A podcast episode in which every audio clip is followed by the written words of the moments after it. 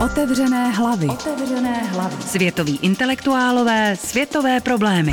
Nové obzory otevíráme v sérii unikátních rozhovorů na rádiu Wave. Rakušan Armen Avanesian ve svém myšlení spojuje literární a politickou teorii s tou nejsoučasnější filozofií. Bývá řazen mezi akceleracionisty a spekulativní realisty a na problémy dneška se snaží dívat pohledem nezatíženým klasickou filozofickou tradicí. Úkolem teoretiků je vymýšlení konceptů, díky kterým svět uvidíme zřetelněji, říká v rozhovoru a rozebírá, jak algoritmy mění naše pojetí času nebo proč kapitalismus ve své klasické podobě skončil. Otevřené hlavy. Otevřené hlavy. Patříte k myslitelům takzvaného spekulativního proudu. Spekulativní filozofie se vymezuje proti starému způsobu nahlížení na svět. Často se o ní říká, že má za cíl vymýšlet nové budoucnosti. Editoval jste například sborník Accelerate, Accelerationist Reader, který vyšel v roce 2014. Jak se za tu dobu spekulativní hnutí proměnilo? So me, uh, I'm more interested in the second understanding of Předně spekulativní hnutí není hnutí v klasickém smyslu. Není jednotné a nemá jasný cíl. Je to cosi hybridního, tekutého. Spekulativní hnutí tak nejde ani jasně definovat a je velmi rozmanité, plné různých názorů. Obecně jde ale říct, že spekulativní přístup poukazuje na limity filozofických základů, ze kterých politická a intelektuální levice v posledních desetiletích vycházela. Kriticky se obrací třeba k dědictví strukturalismu. Ale tato spekulativní nálada vyvěrá ze společenských změn, ze změn v přemýšlení a stojí na nových teoretických východiscích. K ním patří velmi rozdílné věci, spekulativní fikce, spekulativní poetika nebo filozofie Donny Haraway a Isabely Stengers. Přestože to jsou velmi rozdílné přístupy, mají společné to, že se vymezují proti filozofii posledních 200-250 let. Moderní filozofie, která začíná s Immanuelem Kantem na konci 18. století, je filozofie kritická. Zkouší vysvětlit, jak funguje rozum, přijít na jeho hranice a vykolíkovat jakési bezpečné teritorium, ve kterém se může myšlení pohybovat. Jenže dnes žijeme ve společnosti, která je protchnutá technologickou změnou a hranice tohoto bezpečného prostoru se začínají bortit.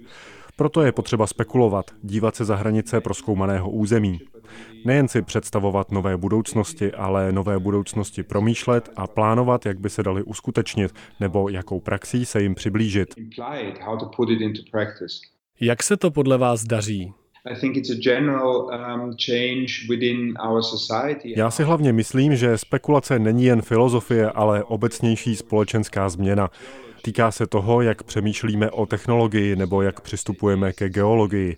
Třeba známý termín antropocén, který označuje novou geologickou epochu definovanou lidskou činností, je také spekulativní.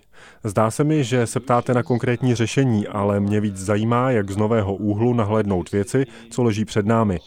Když si vezmete antropocén, kapitalocén nebo holocén, nejsou to koncepty, které by šly vymyslet klasickou cestou. Nestojí na pozorování toho, co se děje teď a tady. Nesáhneme si na ně. Jsou výsledkem úplně jiného způsobu dělání vědy, sbírání informací a vytváření znalostí. Díky nim si představujeme, jaká by budoucnost mohla být. Takže sice lze říct, že spekulativní filozofie nepřinesla řešení světových problémů, ale zároveň způsobila obrovskou reorientaci v aktivismu, politické teorii i intelektuálním životě. Jste tedy ohledně budoucnosti optimističtější?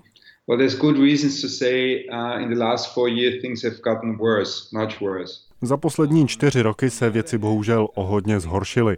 Na druhou stranu ale problémy vidíme zřetelněji a máme nástroje, kterými je můžeme vyřešit. Technologický a vědecký pokrok může posloužit tomu, abychom společnost zásadně proměnili, nebo dokonce přešli v nějaké postkapitalistické zřízení. A to je mimochodem i jeden z cílů akceleracionismu. Dost možná ale už žijeme ve společnosti, které nevládne kapitalistická ekonomika v tradičním smyslu. Jsou určité důvody, proč být optimistou, ale zároveň jsou problémy čím dál víc extrémní. Ale je to také příležitost k opravdové systémové změně. Zdá se mi, že k tomu bude potřeba širší společenská schoda. V rozhovoru pro Spike Art Magazine říkáte, není to o tom, abychom si zanášeli mozky abstraktními myšlenkami. Nejsou ale spekulace a akceleracionismus velmi abstraktní věci? Jak přiblížit tyto myšlenky veřejnosti? Uh. Akceleracionismus samozřejmě má abstraktní rozměr a to hlavně proto, že kapitalismus sám je vysoce abstraktní jev, se kterým nejde nic dělat jen malými lokálními změnami. Automatizace, robotizace nebo klimatická změna jsou ve své podstatě velmi abstraktní věci a budeme je muset vyřešit na globální úrovni. A k tomu budeme potřebovat také abstraktní myšlení ale souhlasím, že akademický žargon je obecně řečeno dost nesrozumitelný a odtržený od reality a konkrétních příkladů. Akceleracionistická témata, automatizaci, základní nepodmíněný příjem lze ale rozvíjet na velmi hmatatelných otázkách. Proč stále pracujeme tak dlouho? Proč nám sociálně demokratické strany pořád slibují plnou zaměstnanost, když víme, že kvůli robotizaci a digitalizaci už některé druhy práce vůbec nebudou potřeba? Lidé se už teď bojí, že budou nadbyteční, mají strach a vztek a částečně to může i za vzestup krajně pravicových stran. Proč někdo nevolá po 30 nebo 20 hodinovém pracovním týdnu? Automatizace nám přitom může přinést víc volného času mimo továrny a kanceláře. Proč nemáme nepodmíněný základní příjem, který by podle některých dokonce ekonomice pomohl? Místo toho cítíme víc a víc úzkosti ze všech stran. Budu schopný zaplatit nájem, budu moct splatit své studentské půjčky.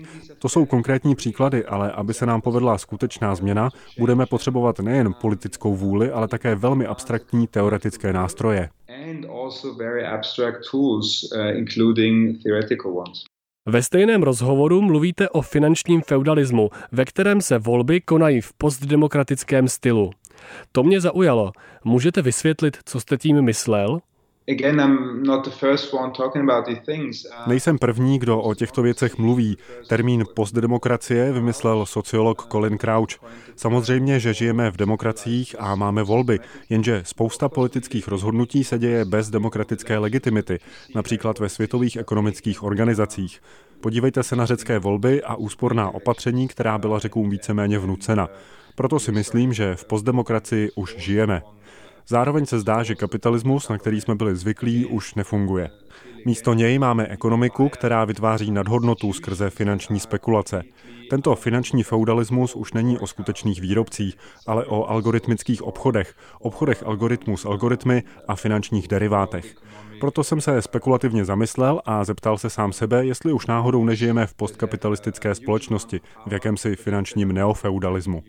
Zajímavé taky je, že když se podíváte na ty nejdůležitější ekonomické hráče, Facebook, Amazon, Google, tak všechny žene touha po monopolu. Nemusí vydělávat peníze. Důvěra v ně stojí na víře, že nakonec budou ve svém oboru jediní. Facebook prostě musí být jen jeden, protože jinak přestává plnit svoji funkci. Takový Uber stále není ziskový, ale jeho hodnota na akciovém trhu roste výš a výš. Je zatím slib, že jednou vytlačí všechny ostatní. To už není situace, která by odpovídala duchu kapitalismu, není o konkurenci, ale stojí na monopolech. Pointa spekulativního přemýšlení je pak následující. Pokud tyto věci nazveme postkapitalismem, finančním feudalismem, nemůžeme se díky tomu podívat na svět jinýma očima, pochopit ho lépe, přesněji zaměřit náš pohled a proti problémům pak efektivněji bojovat? Úkolem teorie by mělo být také vymýšlení konceptů, díky kterým svět uvidíme zřetelněji. Budu vás citovat do třetice. Sledujeme zastarávání původních modelů. Institucionalizovaná politika už není produktivní. To, že můžeme psát teoretické texty, které pak mají nějaký dopad, je iluze. Co tedy mají teoretici, intelektuálové dělat, když instituce už nefungují? For me personally, it's no longer enough being addressed as a theoretician. V tom rozhovoru jsem se snažil vysvětlit, že mně osobně už nálepka teoretik nestačí. Nechci jen někam chodit, dávat přednášky a doufat, že moje úžasné myšlenky nebo texty ovlivní chování ostatních.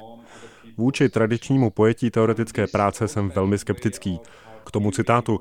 Dnes bych řekl, že to je sice pravda, ale rozhodně nechci tvrdit, že instituce prostě nefungují. Naopak, celé je to o nich. Musíme se ale ptát, které instituce potřebujeme a jak je proměnit tak, aby byly pro rychle se měnící společnost relevantní.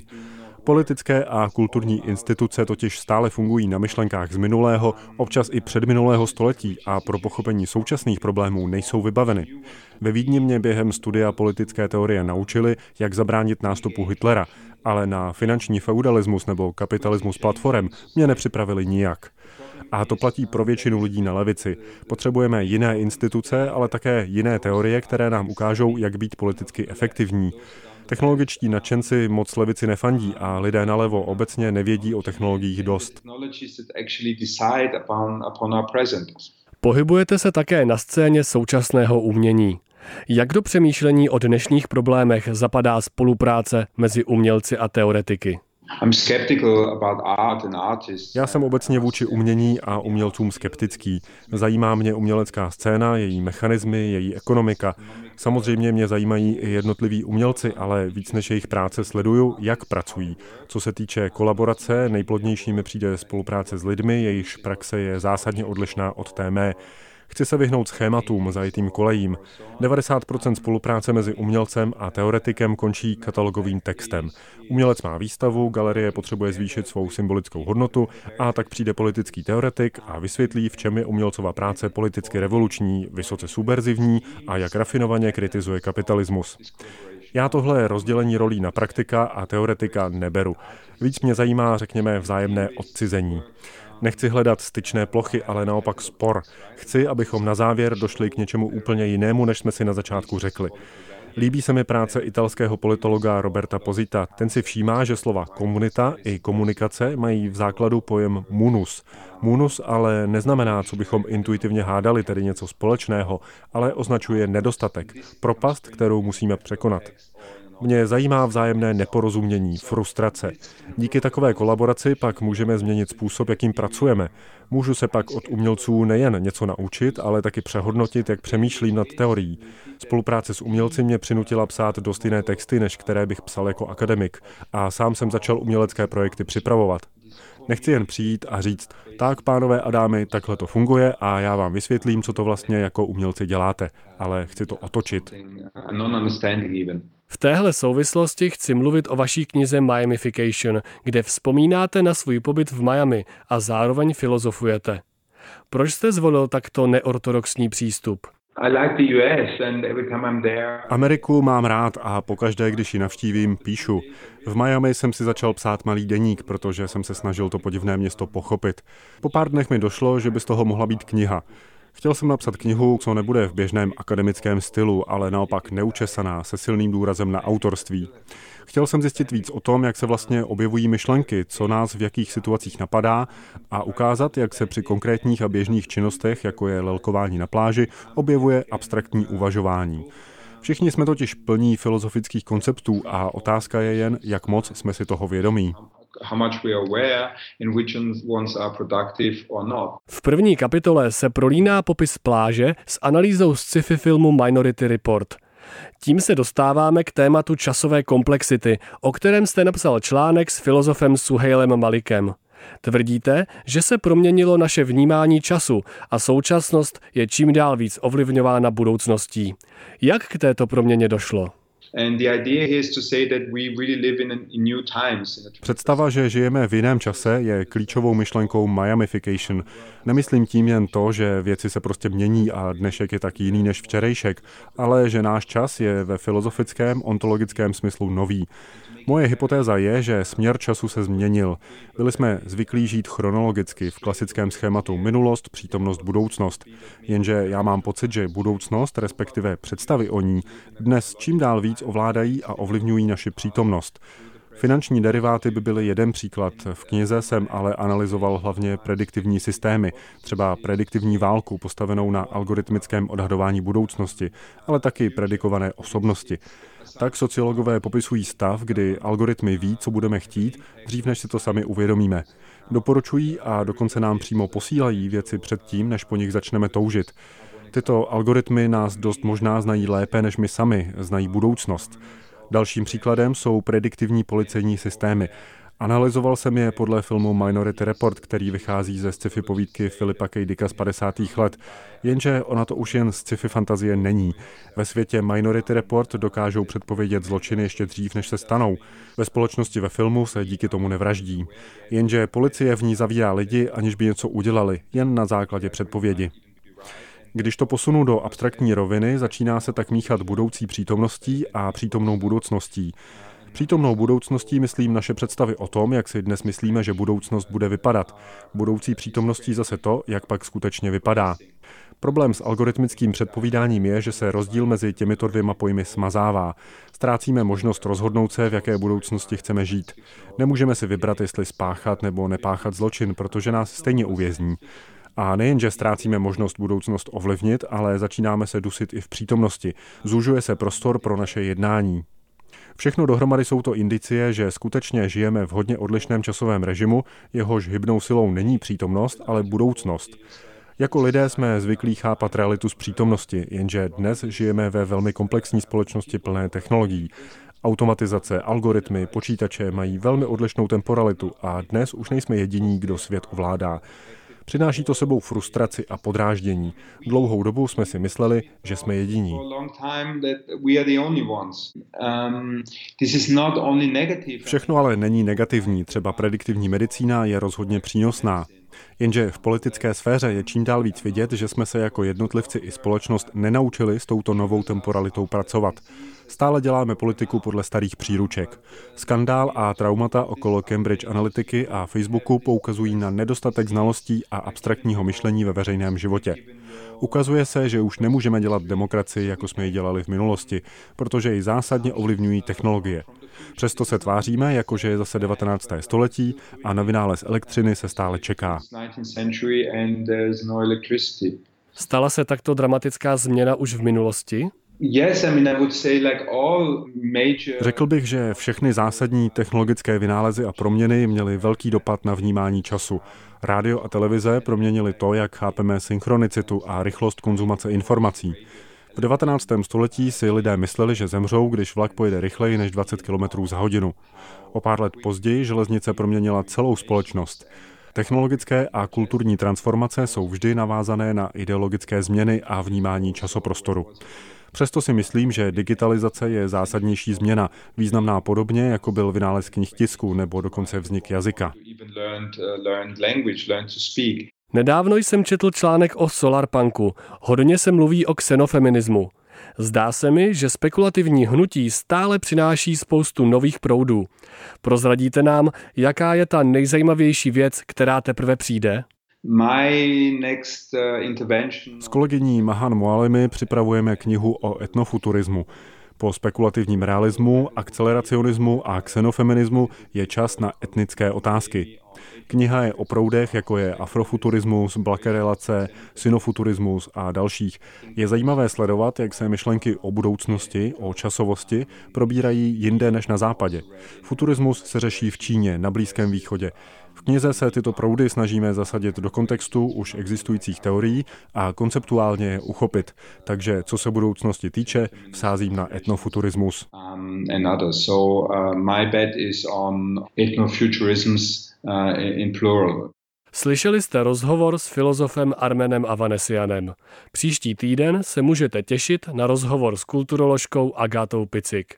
Všechny díly otevřených hlav najdete na stránce pořadu na webu wave.cz nebo se přihlaste k odběru podcastu na wave.cz lomeno podcasty.